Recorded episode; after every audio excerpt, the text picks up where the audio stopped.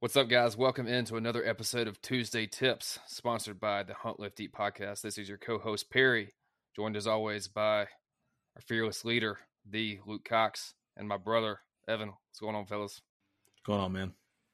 What's up, dude? Not much. Living the dream, ready for another another chance to spread our wisdom to the masses. Good, Good lord, is that what we're doing? Jinx. oh man, that is kind of frightening when you put it that way. I don't think we're qualified to do any of this. Yeah, that's it. This has been Tuesday Tips. We're not qualified. Take everything we say with a grain of salt. There's a 75% chance it's not right. It briefs well. Yeah. oh shit! What do you got for us today, Evan? Open us up again. All right, so my tip today is a uh, off-season tip. I know it's something that the three of us do, um, and there's a few different layers to it. But the the, the ba- basic gist is your hunting clothes, your outdoor clothes, whatever in the off season when you're storing those. Um, I know a lot of people hang them in the garage, hang them in their closet, put them in drawers, put them in a backpack, whatever, leave them in there. Uh, my tip is store those in a hard container. You can get one of those Plano boxes off of Amazon for I think like thirty bucks. They're waterproof. You don't have to get a waterproof one. Um, I know a lot of us use um, Pelicans or waterproof boxes. That way we can transport them in vehicles. But basically, the reason for that, as opposed to just storing them out, is uh, well, there's several reasons. One being it helps prevent out uh, outside scent throughout the year. If you're in the in their in your garage, exhaust fumes, um, any sort of petroleum fumes are really hard to get out of stuff, even if you wash them. Um, also, they can be damaged by UV. A lot of people don't know that, but UV is a big killer of um, expensive fabrics. And also, if you have the hunting clothes that have like the built-in bug repellent and stuff, the UV is horrible for that shit. Um, and then also moths. What is it? The silver bugs or silver something that eat clothes. Anyway, you know what I'm talking about. Silver skin. I don't know. but it Don't think it's silver skin. what are these what the hell are those things called I don't even to talk about your silverfish foreskin on the damn podcast. silverfish that's what they're called Silverfish. yeah seriously what they're called Yeah, that, they, that is what they're called. That they they, eat- are silverfish. they eat clothes Huh. get your mind out of the gutter luke cox your mother's listening to this She actually does sometimes, which is really concerning. I get chastised for my language. That's anyway new.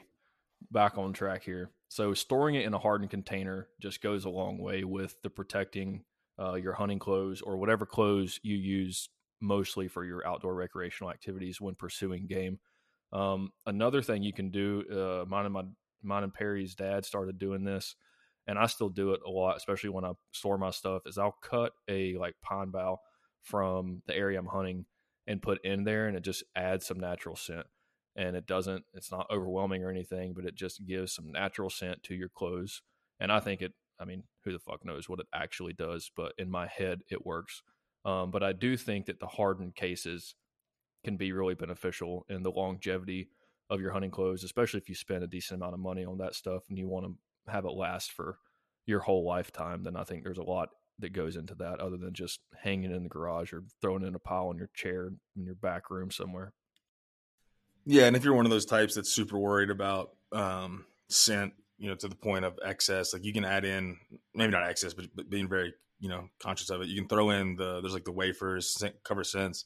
There's also like the ozonics if you're worried, you know, with the ozone stuff, which that can actually potentially degrade uh, fabrics as well. But there's a bunch of different options you could utilize within those hard cases as well. So yeah, that's a good tip, man. Yeah, and that's why I said the pine bough. Maybe you don't want to store your stuff with those, you know, the the stuff you just listed because there, there is hardened chemicals in there. Um, I don't know. It's your preference, but and it goes without saying, I think, but I'm going to mention it. This is obviously washing your clothes before you store them. If you're storing your clothes after they've been worn all hunting season, you're not doing yourself any favors when it comes to the scent. You're just making it worse. Yeah, I'm glad you mentioned about the the uh, duration or the durability of the of the different fabrics and trying to protect them too. Because a lot of a lot of guys that are serious hunters, obviously, they're going to take scent control fairly seriously anyway. But it is a good point that the UV and you know just being exposed to to whatever if it's in your drawer, like I said, hanging in your garage. Um, if you do invest a lot of money in your in your hunting gear and you want to protect it, having a having a, a watertight and somewhat air or you know even airtight system to do that is going to make it last a lot longer. Think of it as more of an investment rather than just a, you know, another article of clothing. And that's kind of the way I look at it. And I think it makes a lot of sense. Definitely so. What do you got for us, Perry? My tip this week is going to stay on the um, habitat side of things. And it's actually going to be to use prescribed fire if and when you can. Now, this one obviously comes with a with a few caveats. And uh, anyone know, that knows me knows I'm a bit of a firebug. Always have been. Um, I, have done done a decent amount of burning, not a ton. Uh, something that I did a little bit in college, and we've used on our our property with varying levels of um, successful management, and sometimes not so. Uh, what you would call a not so controlled burn. So it does happen. Those those are all lessons learned and for anyone that is out there that is considering use of prescribed fire on their property, definitely be sure to one, know the local uh, rules or regulations if you actually have to have a burn permit from the Forest Service or whatever your local agency is, and then take every precaution. Um, there's a ton of resources out there on prescribed fire. I'm not going to go through it all here. Uh, do your own diligence and it's your job to self educate about those because the last thing you want to do is cause a problem when it comes to fire. But all that said, when done correctly and implemented appropriately, prescribed fire is one of the absolute cheapest and most effective ways to drastically change the character of your property almost instantly. It can be on a large scale, it can be on a small scale, um, and that's the beautiful thing about it. I know we have clients that have implemented it on a huge scale on you know massive properties, and it's been that with taking into you know to account other management activities have completely changed the character of their property. Um, you can do the, the tried and true method is to do dormant season fires. So you know think post hunting season, you know January, February, March timeframe is typically quote unquote fire season for prescribed fire. You go in and you try to you try to have a good fire, kill a lot of the uh, the understory, not have such a hot fire that you're killing out um, the canopy or the you know your your mature trees.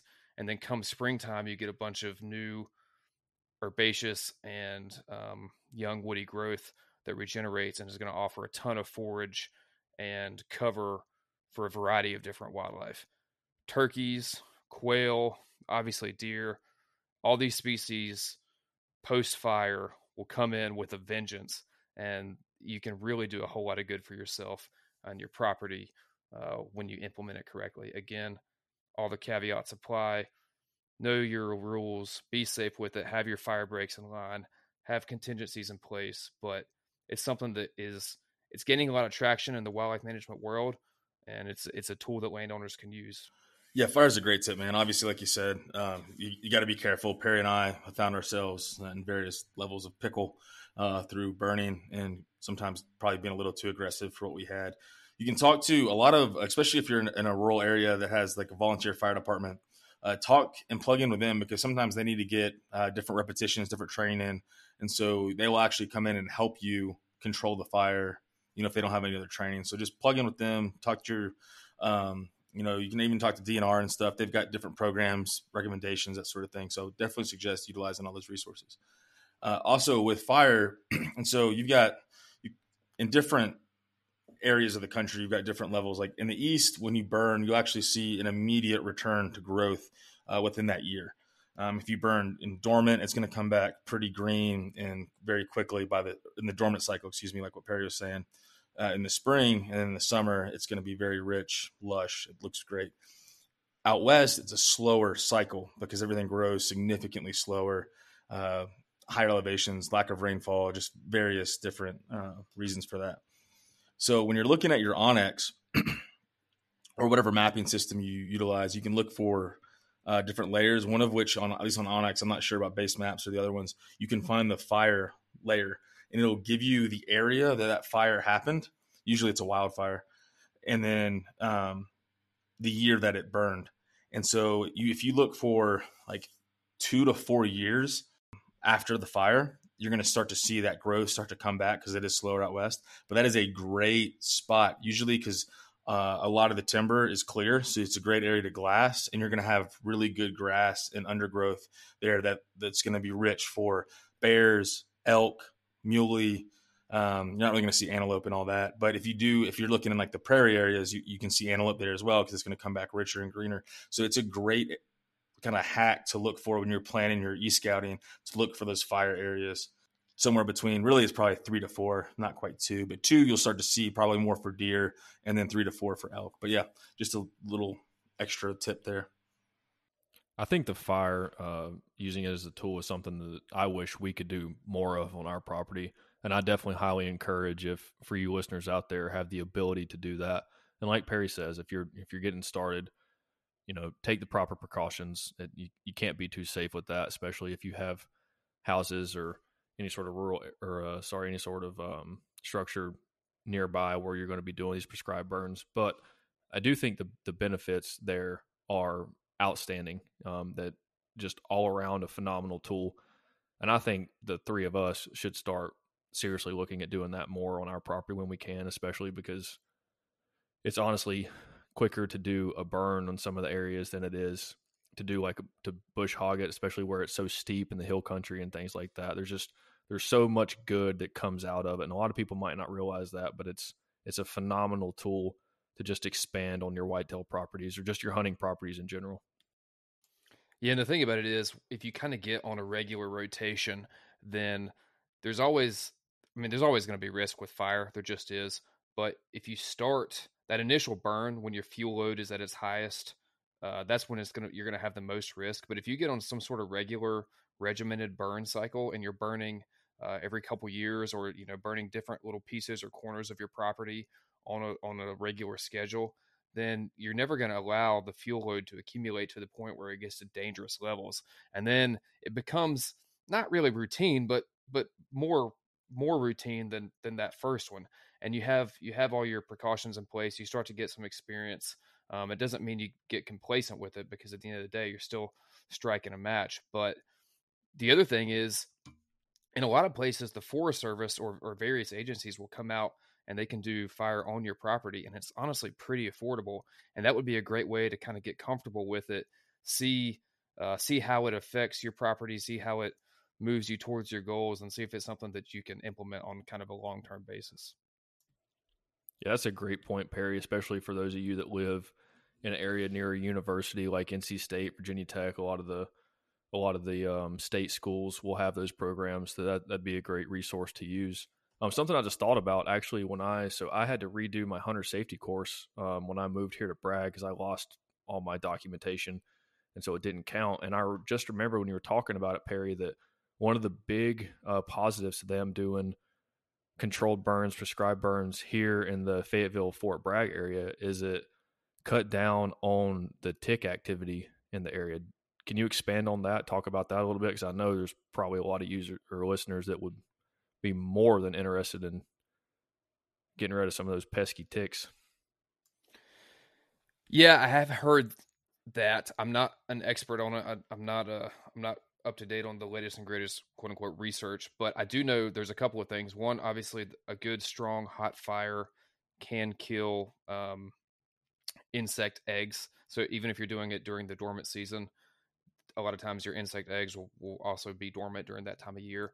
But if you get a, a good enough, hot enough fire, you can kill some of those insects. And then two, and maybe more importantly, although again, I'm not not the expert on this, when you ticks and a lot of your your pests that are kind of in that same vein, what they really like is that kind of understory that's about need a chest high, waist high, chest high, kind of woody stuff. Think of your your brambles, your briars, uh, rose bushes, blackberry bushes, you know, whatever is in your region, um, tall grasses, tall weeds, those types of things.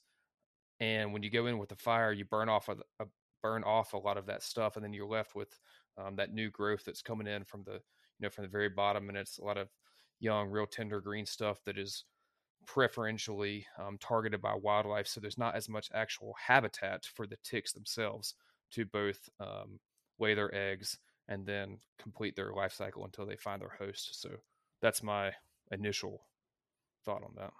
Yeah, that makes a lot of sense. And I know they do. So here they do controlled burns this time of year a lot when the ticks are out. So I mean, it's bound to have an effect on the tick population because it's not like the tick's going to outrun a, you know, a undergrowth fire, and they're living in all that stuff you're talking about that's waist to knee high. So, I mean, it's bound to have some sort of positive effect when it comes to that.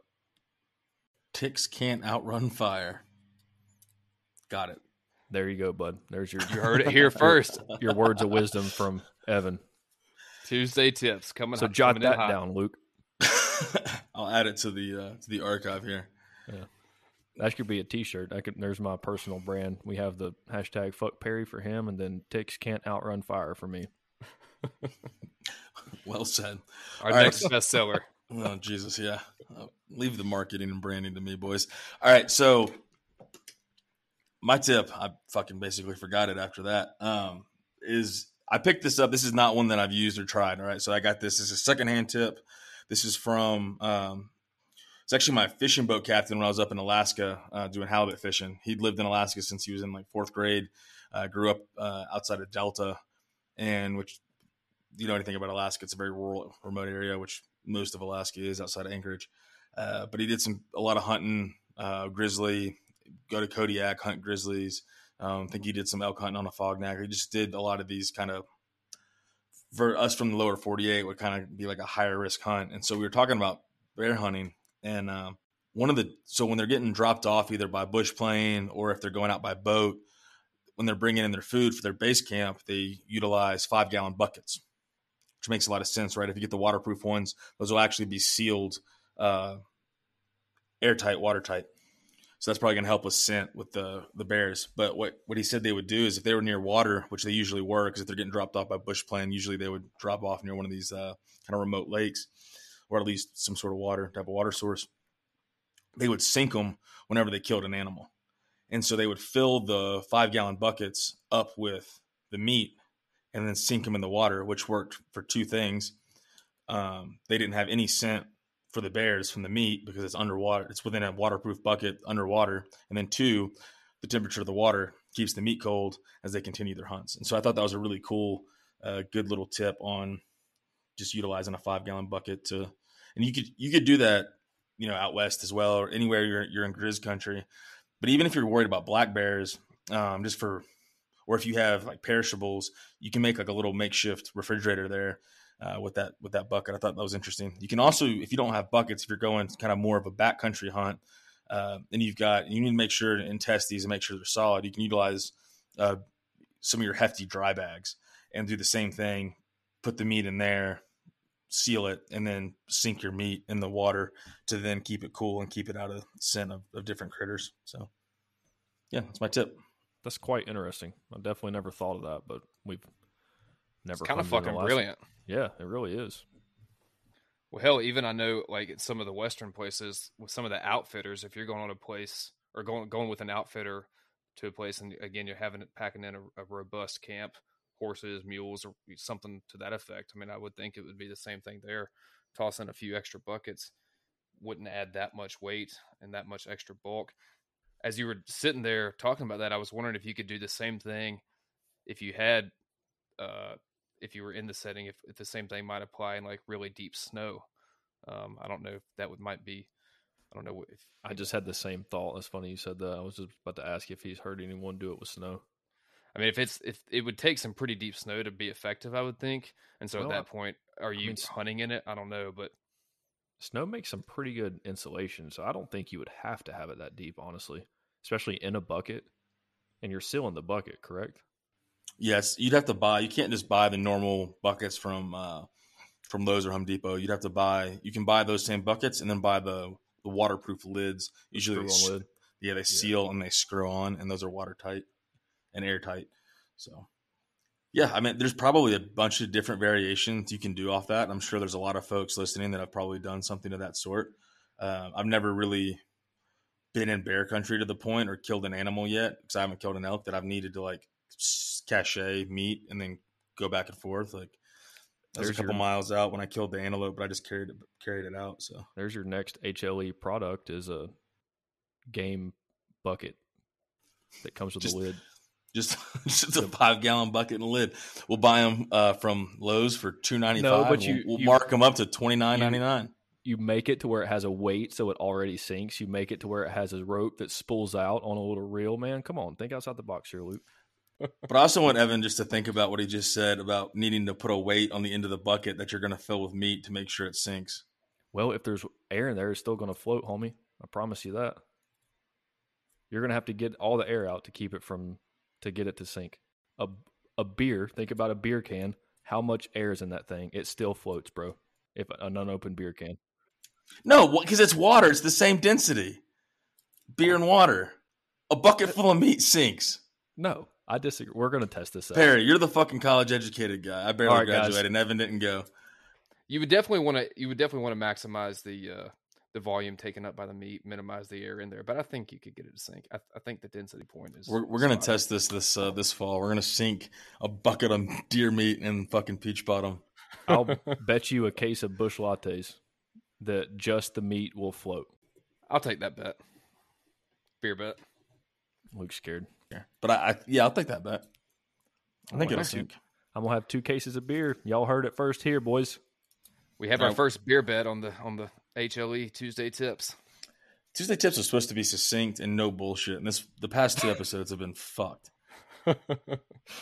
Yeah, I mean it's only 22 minutes, but all right, y'all. Uh, as always, I really, really appreciate y'all. Appreciate your patience. Hopefully, you guys can sift through all the bullshit and pick out some little gems here. Uh, we'll be back next week with some more Tuesday tips. Thanks.